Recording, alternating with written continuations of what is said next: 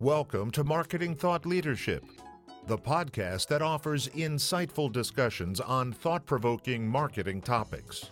Here's the host of our show, marketing consultant, speaker, author, and educator, and the president of Leverage 2 Market Associates, Linda Popky. Hi, this is Linda Popky, and welcome to our latest episode of Marketing Thought Leadership. I'm here today with Dorie Clark who is an adjunct professor at Duke University's Fuqua School of Business, and she's the author of Reinventing You, Stand Out, which was named the number one leadership book of 2015 by Inc. magazine, and her new book, which is Entrepreneurial You. She is a former presidential campaign spokeswoman, and she's been described by the New York Times as an expert at self reinvention and helping others make changes in their lives. Dorie's also a frequent contributor to the Harvard Business Review and she consults and speaks for clients including Google, Microsoft, and the World Bank. And Dorie's also a producer of a multiple Grammy Award winning jazz album. So, without further ado, I'd like to welcome Dorie. Thanks for being here. Hey, Linda. Thanks for having me. This is so fascinating because you you've really focused on on how to again make people stand out and self uh, reinvent themselves why did you write Entrepreneurial You? Because you, you've talked about reinventing ourselves, which sort of includes being an entrepreneur. But tell us more about the, the background and where Entrepreneurial You came from. Yeah, absolutely. Uh, you're right that uh, that in some cases, certainly reinventing yourself might include a journey into entrepreneurship. But specifically, I wrote Entrepreneurial You because I think more and more we are shifting into a fundamental change in our economy, which is that more and more people are taking on portfolio careers. Now, I think that's getting a lot of press at, uh, you know, kind of kind of the the low end in some ways. People are talking about the gig economy and all the mm-hmm. you know folks who are Uber drivers and task rabbits and things like that. But more and more, this is beginning to affect I, I, would argue, in many positive ways, um, white collar professionals, knowledge workers, who are increasingly able, thanks to the possibilities afforded by the internet, to cr- create multiple streams of income. Now, it's not necessarily self-evident how to do that, which is why I, I wrote the book. But for people who can who can harness that, whether you have a, a full-time job and just want to uh, create some some side security for yourself, or if you're already an entrepreneur and want to scale your income and hopefully develop more methods of passive income, uh, there are a world of possibilities and potential that I, I think most people have not yet tapped. And that's fascinating because when we think about entrepreneurs, we think about those people going out and starting new businesses. And we know that most businesses in this country really are small businesses. And we think about starting out. But talk a little bit more about how you can be entrepreneurial while you still have that day job with that regular paycheck. Yeah, absolutely. Uh, in in the past, this was largely considered anathema, which is which is why I think many people right. have continued to uh, to stay away from it. Uh, if you were involved in some kind of entrepreneurial side venture, it was viewed as a distraction from the company. Uh, there was the possibility that people might be, you know, skeptical of you or, or say, oh, you know, are you misusing company resources, mm-hmm. something like that. Uh, it, it kind of made you a target in some ways. But more and more, what what we are seeing is a change that is twofold. First of all, on the employee side, it's it's pretty self-evident that we can't rely on our companies for permanent job security anymore. That is that is just not a thing. And so if we can do something that is beneficial and and upfront and ethical that can enable us to create more possibilities, more opportunities, and a uh, targeted form of professional development for ourselves, that's that's often a good thing for us to be doing. But on the company side, I, I think the real leap forward for for the companies that are smart is that increasingly you're starting to see savvy leaders understand you know we all we all hear it a million times you know innovation's the path forward. We mm-hmm. need to be more innovative. Well okay if that is the case then why are we stifling the innovation that your current employees are already bringing to the table if you are an entrepreneur, if you are somebody who works at a company but but has an entrepreneurial side venture, that is not to the smartest leaders a sign that you are disinterested or uh, unfocused or about to jump ship. It is a sign of ambition. It is a sign of someone who knows how to get things done and who has the the smarts and the wherewithal to teach themselves how to do it and to solve problems. That is exactly the kind of person you want to reward and keep in your company. And so, in many ways, entrepreneurship can become a positive indicator for a company. And in my book, Entrepreneurial You, I actually cite several examples of people that have prospered in their professional lives because of their entrepreneurial side ventures and the, the skills that they've developed in the course of, of pursuing that. That's fantastic. It's so nice to see because for so long, you're right, we had to kind of be quiet about what we did on the weekend or nights or whatever and hope no one found out and got into trouble. Uh, as a marketer, marketing, I think, in general, is a um, a profession that lends itself to, to entrepreneurialism. Um, you know, maybe you want to do some writing on the side, maybe you want to do some web work or whatever. What kind of um, thoughts do you have about how marketers can really take advantage of this this trend around entrepreneurialism inside a company? Yeah, absolutely. Uh, so I think there's there's a number of possibilities, and, and in entrepreneurial you, I, I, really try to lay it out as kind of a smorgasbord for people because uh, the the truth is one particular path is not going to be right for everybody, and also mm-hmm. uh, it is important to resist the impulse to uh, to load up your your uh, cart at the buffet, so to speak. um, there's there's a lot of cool things you could be doing. I do not advise trying to do ten of them at once. Uh, instead, what I like to suggest to people is that if you are thinking about adding some kind of entrepreneurial side venture to what you're doing, pick one and focus on that for at least a year before you try to add anything else onto it. Otherwise, you're probably going to be pulled in a lot of different directions. But if you can if you can pick one thing that appeals to you, uh, that is uh, that's often a, a pretty good bet. Now, I lay out possibilities in entrepreneurial you in in kind of a rough sense from the easiest lift to the heaviest lift. Mm-hmm. And so within that people can can sort of see what appeals. But what I would suggest is the metrics to look at are, of course, number one, what what is fun for you, because you know you're doing this on your own time. It should be fun, um, but also what what has the lowest barriers to entry? What doesn't cost you a lot of money? What is something that you can do without a pre-existing following? Um, so some examples of that might be, um, you know, coaching or consulting. Course, for any of these things, you would want to make make sure you're very clear on what your company's policies are. But uh, but something like that could be a possibility. Also, things that that can be I'll call them platform building activities, but that also, once you have a large enough audience, might potentially be able to be monetized, such as podcasts or blogs or video series, etc. Might be good things to investigate. The things that I would say maybe hold off on until you're at a more advanced stage in your business would be the things that, that really require you to already have some scale in order mm-hmm. to pull off. Uh, for instance, you know, oh, I'm going to organize a conference. Well, you know that that is amazing, yeah. but it, if you're going to try to get 300 people to pay you thousand dollars a piece or something like that, you're you need to know a lot more than 300 people, and so uh, it, it it becomes a real challenge. And so, in order not to bite off more than you can chew, starting with the kind of smaller, easier things where the risks of failure and uh, you know financial commitment are smaller or non-existent is is usually a better path in.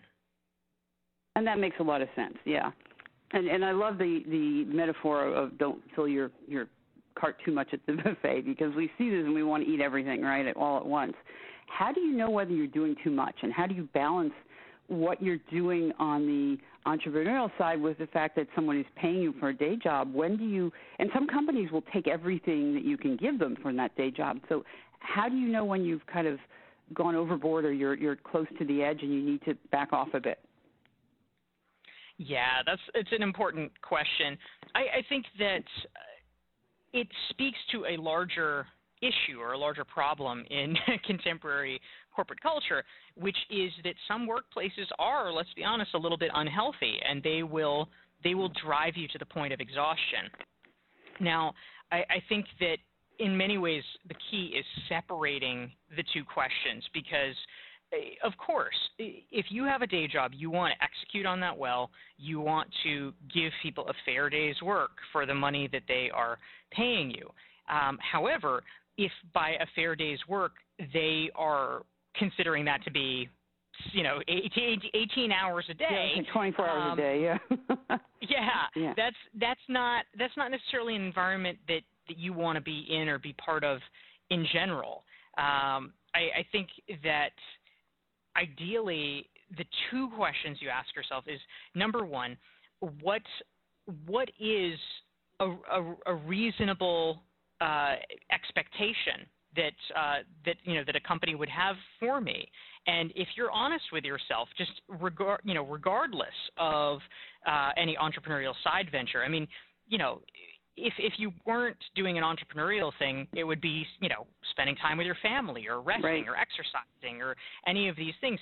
If you look at the answer to that question and you and you just say on its face, it is irrational what they're expecting of you, um, the truth is it will be hard for you over the long term to keep them satisfied with anything right. because you know whether you ever do entrepreneurship or not at a certain point your body's going to start failing or your family's going to start failing. And uh, so i think it's worth asking those questions. Now you know t- tier 2 here if you if you do get to a, a scenario where you say okay this company has you know high expectations but reasonable expectations. Um, you establish that first you meet those and then uh, you know to be fair you, you are you are not chiseling time out of your workday. What you're doing is making conscious choices about your private time that, that really is your private time and how you're using it. Now, the good news is that for a lot of people, they just fritter it away on movies or TV or something like that. You can redeploy it. Um, for people that are already high performing professionals, the, the, truth is some sacrifices will have to be made. You may need to decide. Uh, it, these are and these are painful choices. This is why you know not everybody does this. But you may need to decide. You know what? I have loved, you know, having my whatever my Thursday night get together with my pals forever, but maybe for the next year, year and a half, I just can't do it anymore because I need to devote the time to this.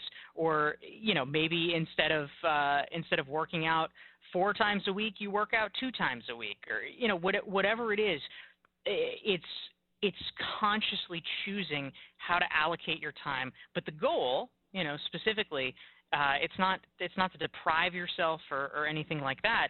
Um, ideally, you are making a strategic investment in your future with the choices that you are making.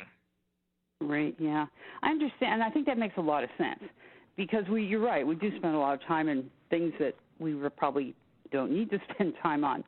Um, usually related to the internet or, or our phones or, or tablets or something of that nature.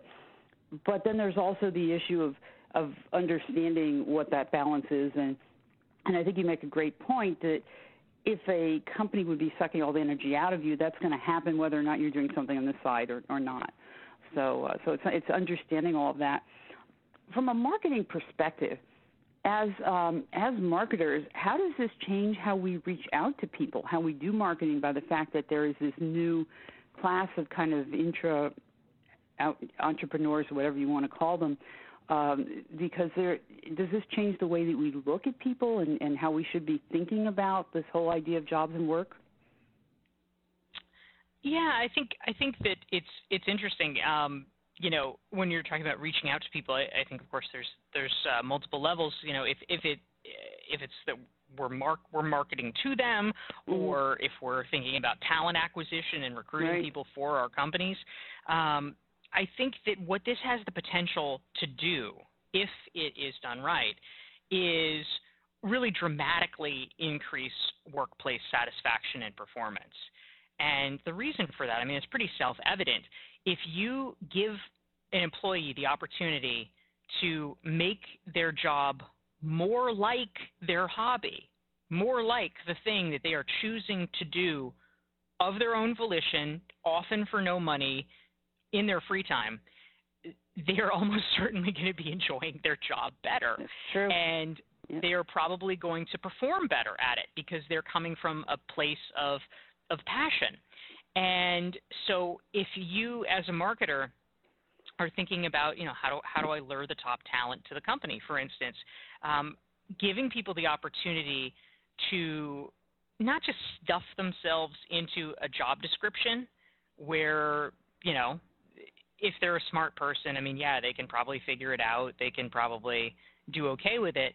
But but instead to really almost craft a bespoke job description for for people who are talented in certain areas and have experience they've been cultivating in certain areas um, it just makes a tremendous difference it's uh, it's not it's not starting with the org chart and then bending humans to fit it it's starting with humans and then creating a structure that maximizes what they do best Mm-hmm. And you hear a lot. I know you're you're based out in Silicon Valley, uh. Linda.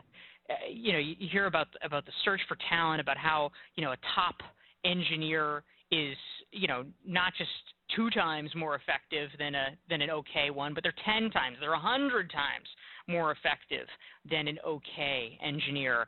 And similarly, I, I think that there's a lot of people that might be technically average performers with the things that we are asking them to do, but they could be extraordinary performers if they are doing things that they themselves have identified as a calling and as part of their unique skill set. Interesting, yeah. So it, it's interesting because we, we don't hear that very often. We hear how do we make the employee better for the company, or how do we, how does the company make the employee more engaged? But I don't think companies have done overall a good job yet of thinking about part of the way we get them engaged is have them working for things outside of what we do. Uh, which which brings me to one area where I think companies are doing a better job, and that's around the pro bono or nonprofit work. Do you see that as a way that kind of from that point you can become more entrepreneurial? Because we see we see companies like Google or, or Salesforce that, that say part of your job is to take so many hours a week or a month or a year and devote that to a cause or to a, a nonprofit or a, um, you know some kind of organization. Is that a way to kind of encourage this entrepreneurialism in people? I think it certainly can be. I mean, you know, of, of course, as with all things, it it can kind of get diluted sometimes. I mean, I yep, think some yep. some companies slap it on as like, oh, it's our, it's you know, here you get two hours a year that you can do this little thing that we'll talk about. I mean, you know, it, it's not, uh, and it's not necessarily that meaningful. But I think that if it is done with a seriousness of intent, it can be quite powerful. Um, in fact, in my first book, Reinventing You, I tell the story about a woman named Karen Turer, who I actually got to know because she was a board member of mine when I was the executive director of a nonprofit. Mm-hmm. And Karen was what was uh, you know this this this board member who did a lot of volunteering for us. And one of the things she did was she chaired this uh, this annual fundraising event. And she she did so well at it. And she discovered she really loved it. She loved event planning. She loved uh, raising money for for good causes that originally that that wasn't actually her her day job at all um, but she gained so much experience and so much clarity about what she loved from her volunteer work with my organization that she actually changed jobs. She changed careers and got a job in development, uh, first at a local university, and uh, and then for a number of other organizations of greater and greater prominence. And for the past now probably close to 10 years, she has been a uh, an independent uh, fundraising and event planning professional. And it, it all stemmed from something that she learned about herself through her volunteer work. And I think that if, if we can treat it in that light as kind of this this lab for exploration, this place where you know they're not they're not paying you, and so of course they're expecting effort and they're expecting good work, but they're not necessarily expecting perfection. Mm-hmm. Uh, it gives you a little bit more freedom and flexibility to be willing to try new things and to say, you know, I've never done this before. I mean, I'm I'm I'm gonna get it done, but you know, it might take me a little longer, you know, as I figure it out. Um, that that's the kind of playground where you can begin to to learn those skills that you can then bring back to the office later, uh, but also learn learn new things about yourself and really what makes you tick. That makes sense. Absolutely. So we've talked a lot of different ways about entrepreneurialism. If I was not sure where to go and where I'm starting with, where, where, how would I get started in this? I mean, what, what do you tell me is, is kind of the first thing that I should do, and, and how, how can I kind of just uh, dip my toe in the in the water, so to speak, and and figure out whether it makes sense for me to be more entrepreneurial. Well, one good starting place, Linda, is what people are already asking you for. And what I mean by that is that sometimes people have what I what I think is kind of the, the erroneous view of entrepreneurship, which is that you have to come up with some brilliant, great idea, and and then that and then no one's ever thought to, of before. Yes, no right. one's ever thought of it. Then you need to get money, you know, raise money for right. it, and it just it becomes this whole huge, complicated thing. And anyway, there's a guy that I profiled in the new book, Entrepreneurial You, named Bozi Dar, and he really did a great job, I think, of, of kind of showing both ends of this. His first stab, he's you know very successful. He's a vice president at a life sciences company, um, but his first stab at entrepreneurship was uh, was this sort of classic case where he's like, I'm going to make an app, and of course he'd never made an app. He had no idea. Spent a ton of money, just blew it. Nobody wanted his app. It was very sad. Um, but but then you know after after a little while, kind of hanging his head in shame and having to shut that down he started noticing that something that actually was working really well in his life was that he was rocking it at his day job. He kept getting promoted like really fast. Every year it seemed like he was getting a promotion. And after a while people started noticing and they started coming to him and saying, "Hey, can I meet with you? Can I take you out for coffee? How are you getting promoted so fast?" And he realized after enough people asked him, he's like, "Wait a minute. This this is something a, that people are actually really interested in, and B, they think I have expertise to share in this. Mm-hmm. And he realized that was the starting point. And so, based on that, he created an online course about how to get promoted faster. And that for him has been a big success. And his first full year in business that uh, that he put it out, he earned an, an extra one hundred six thousand dollars in addition to his regular to day salary. job salary. Wow. So there's definitely a market for this. I mean, there's definitely people that are out there. Yep. So in terms of if we wanted to to kind of know where to go, can you help us? Do you have some place you can send us to where we can find out a little bit more about this and jump in? I do. Thank you, Linda. Yeah, on my website, which is dorieclark.com, it's D O R I E C L A R K. Um, I have more, actually, at this point, more than 500 free articles that I've written for places like Forbes and the Harvard Business Review, uh, talking about marketing and uh, entrepreneurship and branding, uh, all all the the, the topics in that constellation.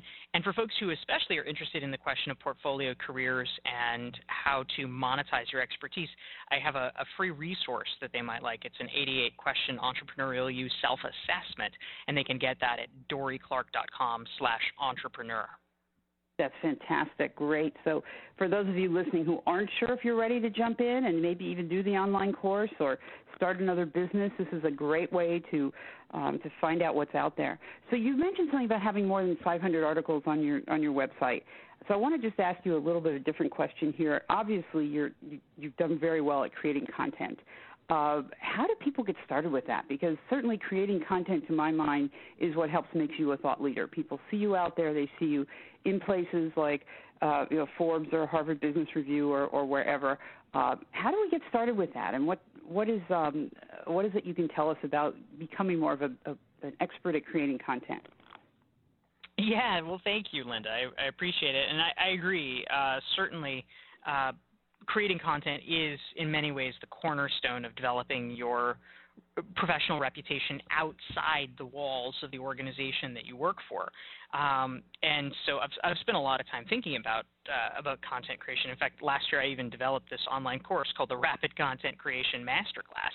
Uh, but so I think the the primary thing to think about when it comes to a content creation strategy is to envision a so-called ladder strategy because the the goal that most people are going to have um, let, let's assume you are not intending to build a blog that you monetize specifically.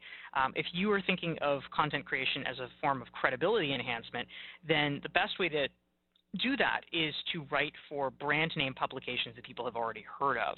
Now, it is often hard to break in with them initially, and mm-hmm. so what you need to do is build your so called bank of clips, meaning your writing samples, so that they can eventually evaluate that. So, first, you would want to write articles in the style of the publication that you would like to get into um, so that they can kind of see with their own eyes like oh yeah she can write this kind of article. Write that for your own blog. Or if you don't have a blog you know write it for linkedin write it for medium something where you can post it and there's no gatekeeper and you can just get it done.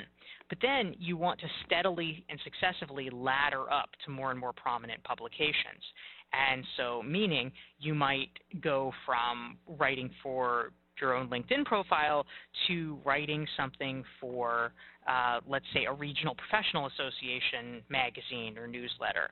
Uh, and then maybe you go from there to your local business journal. And then from there, maybe you go to a, a kind of second tier national business publication. And then from there, you would work your way up to pitching a, uh, a, a, sort of prominent nationally or internationally recognized outlet. And you will have clips to share with them, not just from your own website, um, but from essentially the you know the AAA club, so to speak, that they uh, you know to use a baseball metaphor, uh, so that they look at and say, oh, you published in this place that's like a feeder for us. Mm-hmm. Oh, okay, you must be pretty credible, and so they're likely to give your your work a good solid look. That's great. And I think one of the key things you said there was to write in the style of the publication you want to be published in because very often we write in a style that we think is good. But if you're going to write for Harvard Business Review, it's a very different style than if you're working, writing for Inc. magazine or um, or Fortune or Forbes, etc. And so if you're Harvard Business Review, not only do you want to see that, that someone has written for all those things, but you want to see that people can write in the style that you're looking for. So I think that's absolutely critical. Yeah. Yes, Great. absolutely. Thank you. Well, this has been fantastic, and we could talk all day, but uh, just wanted to um, to finish up here. If there's one thing you could tell people to do when they leave here, uh, one thing to think about about being more entrepreneurial, what would you have them leave with? If folks are interested in finding ways to become more entrepreneurial, I, I think that one of the best questions to ask yourself, and this is something that I, I put forward in, in my book, Stand Out, is to really start by, by asking yourself, what are other people in your field missing? Mm. And when you answer that question, it begins to illuminate possibilities for you. And they could be missing it for a variety of reasons. Maybe maybe there's a way that everything was always done that that really was the right way to do it, but there might have been a technological shift or a new entrant in the marketplace that has changed things just a little bit, but people haven't haven't yet caught up with that reality. Uh, maybe it's that um, everybody in your field comes out of a certain training or mindset, but if you have a, a, different education. Maybe everyone else has an MBA, but instead you went to design school or whatever it is. Maybe you're seeing things just enough differently that, that you are perceiving lacunae that the rest of the marketplace has not grasped. And that begins to present possibilities and opportunities for you that you can then exploit. That's fantastic. Okay, look for what other people in your field are missing. Great. Well, thank you, Dorie. We've been here talking with Dorie Clark who has written a number of books, but her latest one is called Entrepreneurial You. And thank you so much for being here with us. Hey, Linda. Thanks so much. Great speaking with you. Okay. This is Linda Popky. Till next time, thank you for listening to Marketing Thought Leadership. We hope you enjoyed this edition of Marketing Thought Leadership, brought to you by Leverage 2 Market Associates. If you'd like to find out how powerful marketing results can transform your organization, Contact us at www.leverage2market.com.